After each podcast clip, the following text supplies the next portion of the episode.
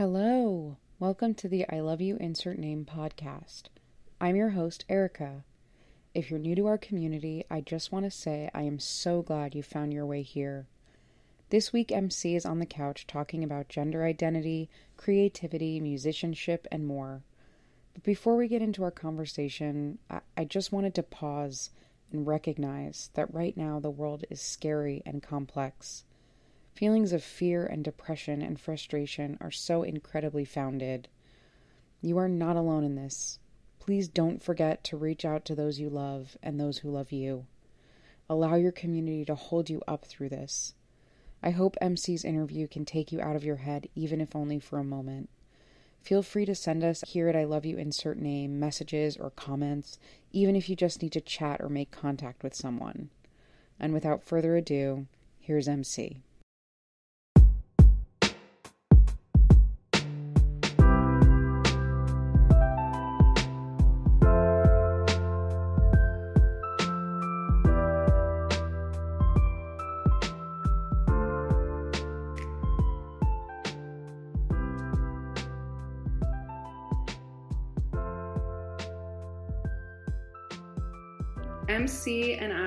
Have known each other for almost a year. almost a year. Yeah. And they are a really important person in my life.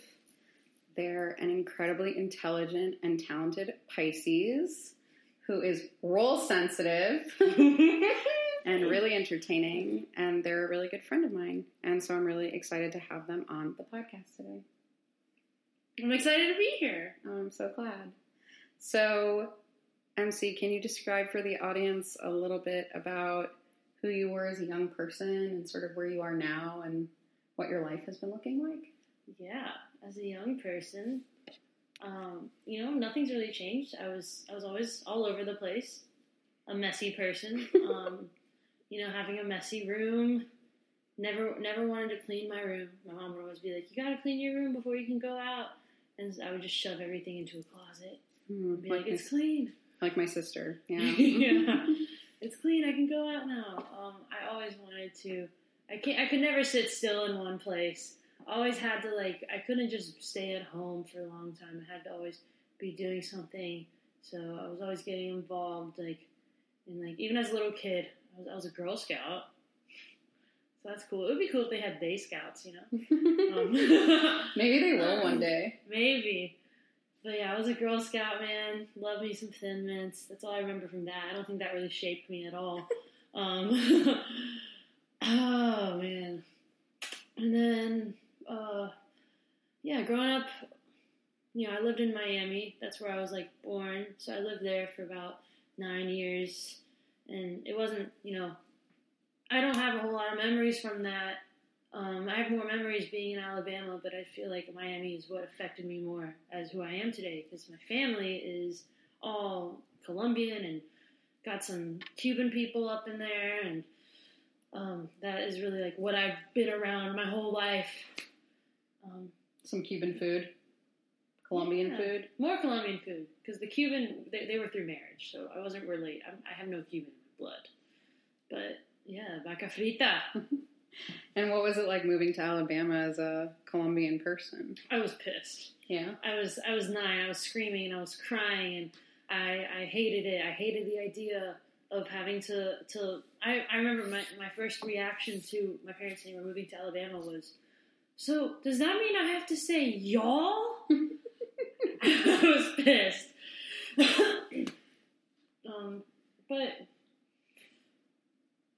I can't I can't say that it would have been better living anywhere else because in Alabama, you know, because there was nothing to do there. That's how I really started getting like a, into music because I was so bored all the time. And you play how many instruments? Uh, I can't. I stopped counting after like seven. I don't know. Excuse me. so you're a vocalist and a songwriter, and I know that you play guitar, Mhm. piano, bass. What else? Drums. drums, ukulele. Wow. Yeah, and you you're in how many bands? Only two right now. Okay, and one of them's your own, right? Yes. Okay, and uh, what is what is your musical inspiration for your band? Like bands, Yeah. artists. Yeah. Um, okay, definitely Soccer Mommy. Um, Nirvana, Weezer, Radiohead, Alanis Morissette, and the Jonas Brothers. I love how heavy duty your influence from the 90s is, even though you're only 23. Yeah. Like, you feel so connected to the 90s, like, grunge scene. Do you know where that came from? Oh yeah, it was totally it was Rock Band, the game. Uh-huh. When I was like nine or ten, whenever we lived in Alabama, one year for Christmas, I got Rock Band and like a Wii, and that's when like they had Weezer and Nirvana on it, and I was like, I love this music. That was my first time ever hearing any of that. Heart shaped box by Nirvana. Ooh, Changed your life? yes, Changed a lot of people's lives. yes. Yeah. What are your musical influences in general? Like, do you have a favorite song? Do you have a favorite artist of all time? Is that like asking a really difficult question? It's it changes, but for quite a while, my favorite artist lately has been Soccer Mommy. Like, I I'm about to go see her in concert for the second time. Um, favorite song, favorite song ever has Yeah. to be "Say It Ain't So" by Weezer. Yeah. Yeah, Yeah, I feel like Weezer is like probably your predominant musical influence. yeah, but this is people are about to hate, but I don't actually know a whole lot of Weezer. Like I know really just their first two albums. That's it. The Blue Album and Pinkerton. Well, that's okay. I mean, it's you, you cling to whatever you like, whatever makes you happy. Yes. That's part of living life in a positive way, I think. Do you have a song that you've written that you're really proud of? Can you describe it for everyone? Oh yeah. Um, I got this song called "Party of One." Um, I wrote it with a friend of mine who. This friend is also sober, and she's helped me through a lot, and she's she's like a sister to me. And her name's Alexa, because you'll see her name on the credit if you look at song credits. You'll see her name, so I'm outing her. Her name's Alexa McKim, and she is primarily sort of like a like a, a writer of like she writes she likes to write TV shows and and like films and short films and stuff like that. And she's also she also um, was involved in stand up comedy for a while, and like her whole thing is comedy. Like that's what she's drawn to. But she writes dark comedy, and she was you know interested in learning how to write songs, and I was interested in learning how to write you know screenplay stuff. I don't really know what it's called. I guess write screenplays. So we got together and, and started writing um, these little mini like three four minute episodes that were like dark comedies that were based on my own experiences like going through sexuality discoveries and like how I, I'll be so clueless that I'll be like in bed with someone and I'll still be like, "Do you like me?" and so we, we kind of wrote about all these. And when it came down to the last episode, how we were going to wrap it all up, she came up with the title "Party of One," and we decided that it was gonna it was it was gonna tell this story. And, and we wrote all these just for fun. Like we were not writing these to be anything good. Like we were putting our best efforts, but we didn't think that we didn't quite think yet that anything amazing would come of it or anything like that. Or but um but when we were writing Party of One afterwards, like it, it was definitely just like a song instead of an episode. Like it just we just wrote the song, and she's not a musician. Um, she's not musically inclined, but she's really talented with words. She's so good with words, and so we we both you know wrote a lot of the word like the lyrics and stuff together, and and it kind of came it came pretty quickly how how the song was written. It was pretty quickly, and um and yeah, after we wrote that, I I didn't even like it, and she'll she'll tell you that too. I did not like it. But then she started asking me to play the song for like her friends and stuff. She'd be like, "Play them the song we wrote," and I'll be like, "I don't even like it, but okay." And every reaction was like, "This is great," and then I decided to record it for fun. And after it got recorded and I heard it as like a production and it was done, then I finally started loving it. But I hated the song at first, actually. I feel like most artists, their greatest hits are usually songs that they totally loathe. I Mm-hmm. feel like that's a really common thread between musicians. Yes. Like, oh yeah, Nirvana's like least favorite song is. smells like Teen Spirit. Yep. yeah. yeah, they really hated that song. Oh yeah. Um, and you went on a trip, a musical journey recently, right? Yeah. Where'd you go? I went to Los Angeles. Yeah. We shot a music video for Party of One. So that was exciting with Alexa, and she got this friend of hers named uh, Marissa Crisafulli, who is an insanely talented producer, director, uh, editor, all all these things. She also can write songs too, which it's crazy. And she's an actress, all these different things. Wow. Super multi talented. Um, so she she def- she directed the video, and Alexa was doing all these light work and like holding like some of the, some of the shots are really funny because there's pictures from behind the scenes of like Alexa's like lying down, like sort of like in between my legs, like filming upward.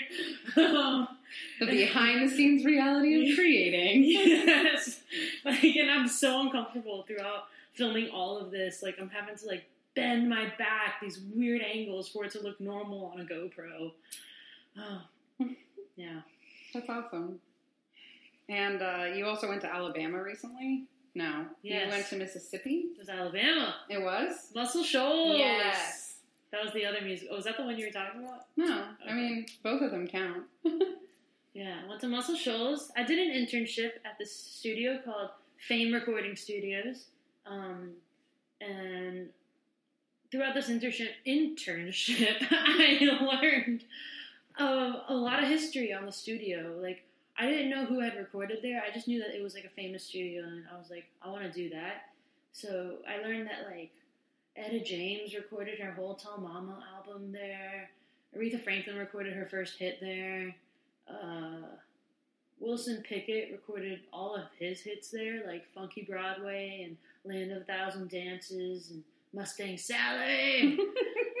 he wrote all of he's he recorded all of those there and his cover of Hey Jude. Wow. Yeah, that was all recorded there, and it was an honor to get to be. I mean, I was basically just like an assistant. Um, I was setting up all these sessions, um, putting all the mics. I had to memorize like every mic that they had in their mic closet and know like what they were for. So then, if if my boss John, he would be like, "All right, we have a session with like full drums, but they want the KM 184 on the hi hats instead of the SM." 80 some I don't even remember he's gonna kill me if he hears this. SM81 that's what it was called. Um, and I had to know like what they mics were called. I had to know what they looked like. I had to know what they did. Um, but it was a, it was a very it was like a humbling experience because I learned that I am that I was not jack shit when I was doing that studio internship. I had to make coffee. I had to go on the food runs for them. Sometimes I had to work at the front desk and like work in the gift shop because it was like also a tourist stop so tourists would come in and take tours of the studio while they're recording. Um, so I, I decided to uh, start writing songs up there too while I was doing this internship. And this was like two years ago now. Um, I was writing songs with, there's all these guys named Noah, Brad, and Spencer. They were like the main three who I'd write songs with all the time. And I'd stay there until like 2 or 3 a.m. And I'd have to be back there at like 8.45 a.m. every day. Wow. Yeah. Um, so I did that for three months straight, and that was a learning experience because I learned that in songwriting at the time I was not very good. But they also they didn't tell me that. They told me I still had potential, and they and and I've been working on that a lot. I travel back up there every now and then now to write songs with this team of producers and writers, and um, I I don't do well in group settings. So whenever I go up, I just kind of write. I like to write with them one at a time usually. So I went back up there to write songs, but primarily to record my next single I'm releasing. It's called Nerves, and it's about it's totally any married couple can relate to it because it's about being in love, but also you know they they know you so well that they know just how to get on your nerves. Um, that's what it's about. When is that supposed to be released? Ooh, we don't have a date yet, but I'm hoping June. Awesome. It'll definitely be out in the summer at the latest. I'll late keep y'all posted with links and uh, Yeah. we can update and a gentle plug here for MC. Yes. Um, if you could collaborate with anyone on the planet, alive or dead, who would it be? Alive or dead? Alive or dead?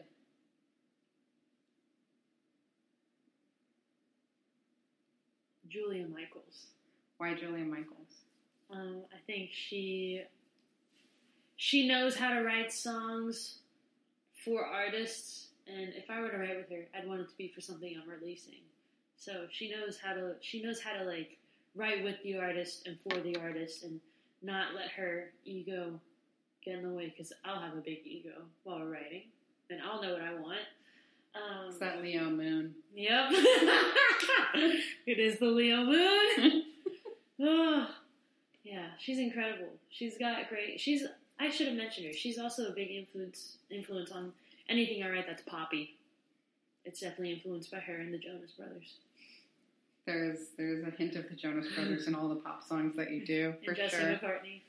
Yeah, yeah, I can hear that too. I can hear that too. Um, and what is your relationship to your mental health? I have a good relationship with it. I'm getting to know it. I have bipolar disorder.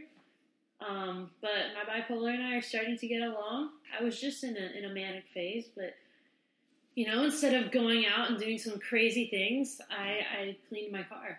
That's awesome. Yeah, your car songs. your car is looking very Capricorn esque right now. I can attest to that. It's very shiny and lovely.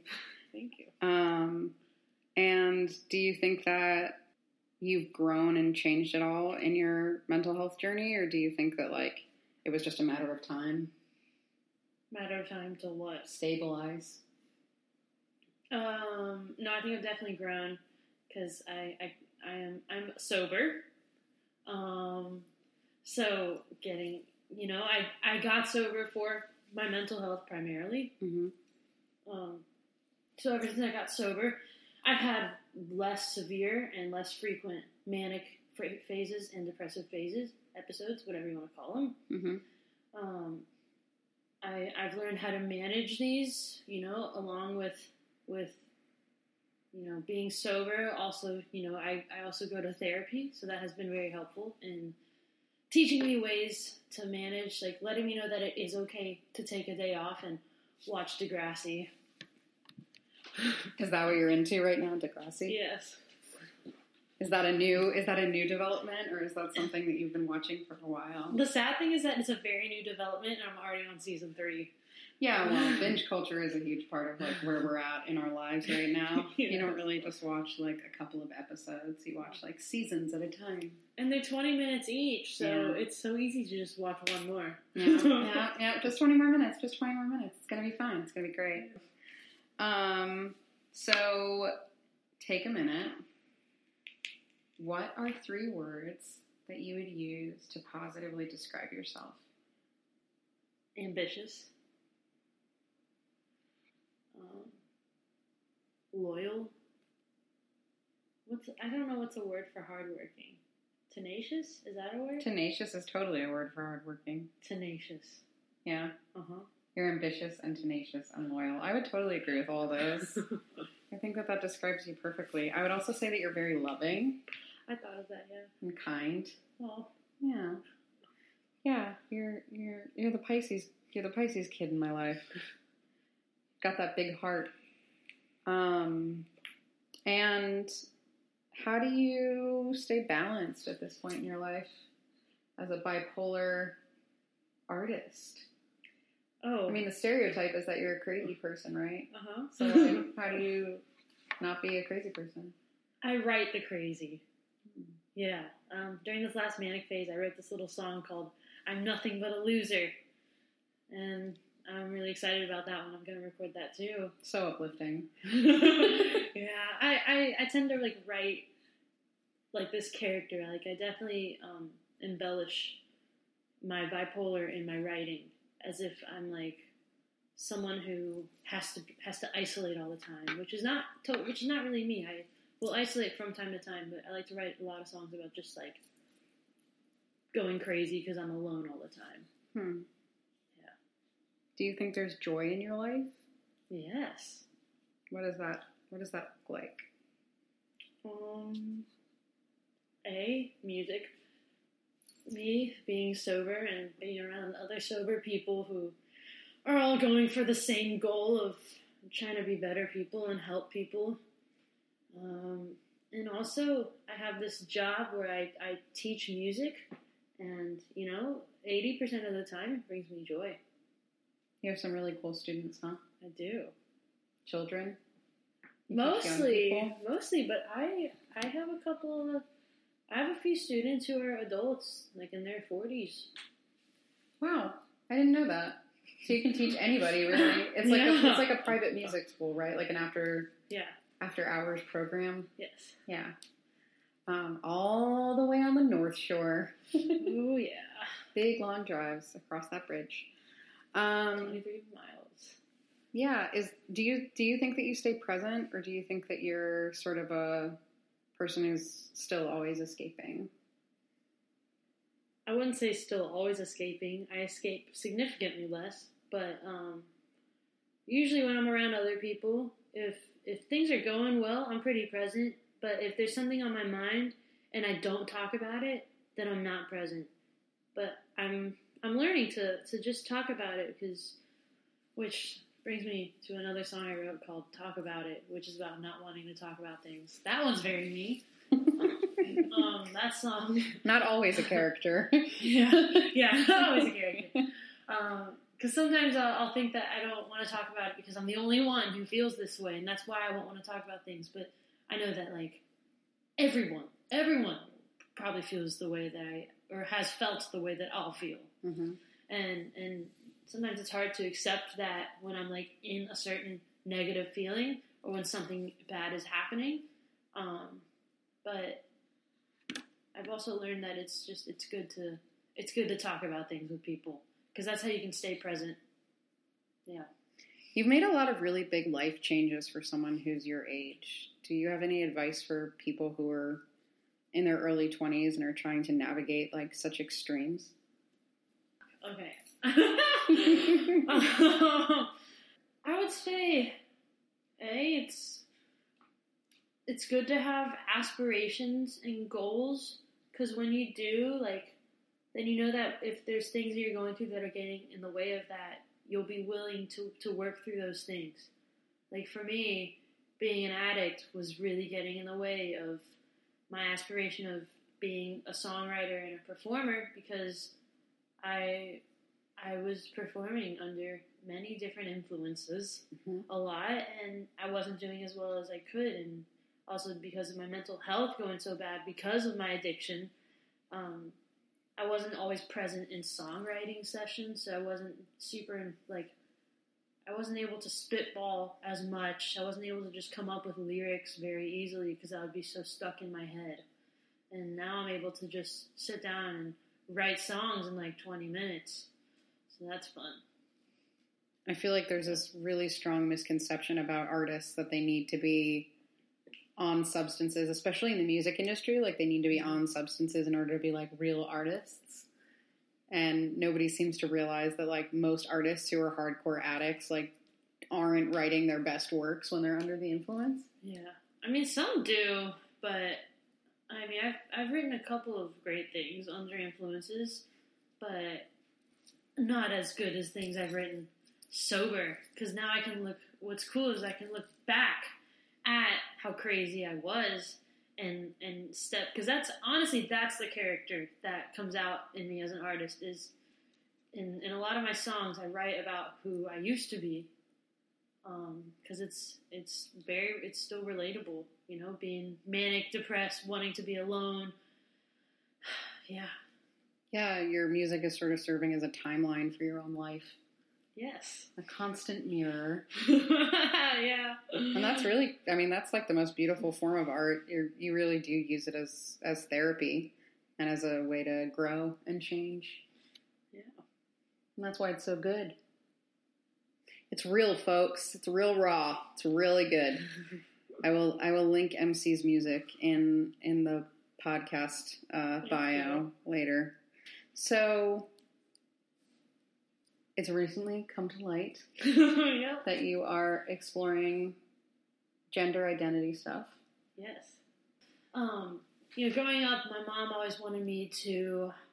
She wanted me to be more feminine a lot. You know, she always wanted me to, to wear dresses all the time. And once I was like ten or eleven, she would like want me to wear lip gloss. And um, don't get me wrong, she's a great mom, and she was a great mom throughout my whole childhood. Like, has she's always there for me. She's always been there for me. Um, but this was one thing that it's not her fault that she wanted me to be this way as much as it was more like that just wasn't who I was. You know, she kind of wanted me to express myself differently. She never wanted me to be a different person. Growing up, she always told me like, be who you are, be yourself, don't be ashamed of that. Um, and I, I was never able to like be comfortable in being like this sort of feminine type of person. Um, or even like when I was little and they would call me like a little girl and stuff like that. Like I, I never was comfortable with that word, but like I, I brushed it under the rug to the point where it, did, it stopped bothering me. But when I came to college and saw people who were non-binary, because I never thought I was like exactly like trans or that I was a man. Um, I never felt like I was a man. Like I don't want a dick. Mm. Um, I don't. Sometimes I do. Actually, you're right. Sometimes I have dreams where I have a dick. I'm like, this is fun. Yeah. but I I started like meeting more people who were non-binary, and and this wasn't like a I want to be more like you, but this was like I'm actually a lot like you people are, and you are so comfortable in the way in the pronouns that you use and the way that you express yourselves that I I decided to try that recently to and it's not and once again it's not me seeing people and being like I want to be like you, but they are inspiring me to be who I am. Mm-hmm. Um, which is also the way I want to like influence and inspire people through my work as an artist. I don't want people to ever be like I want to be like MC, but I want people to learn that they can just be themselves. But yeah, so I recently started using they them pronouns. You know, really just with my inner circle, but um, this is a, this is this this is cool to be a little more public about it. Um, and I, I haven't quite shut off the she her pronouns yet. If I I don't know if I will, but I know that I feel very comfortable when people say they about me. Yeah, it keeps things open and it's something that you're exploring, which is incredible. Yeah.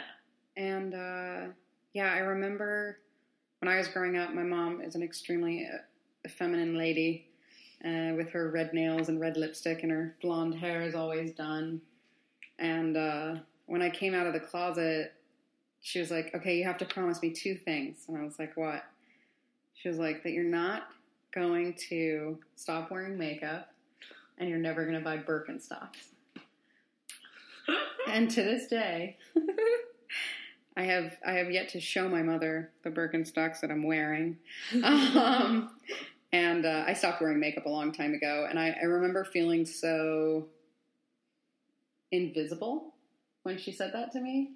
Not because she didn't love me; she meant well. Like I think it was a loving, like wear mascara. You're such a beautiful girl. Like yeah, you know, that's like my mom did it too. yeah, and it's and it's such a hard like thing to navigate and balance because you want to make your parents happy, and you know you want them to to know that you love them and that you respect them and their opinions, but at the same time, like coming into your own identity and sexuality and gender is is such a tricky space to navigate. So I'm really proud of you for coming to us and being transparent about that and also embracing it and, and exploring it because it's it can be really scary Yeah.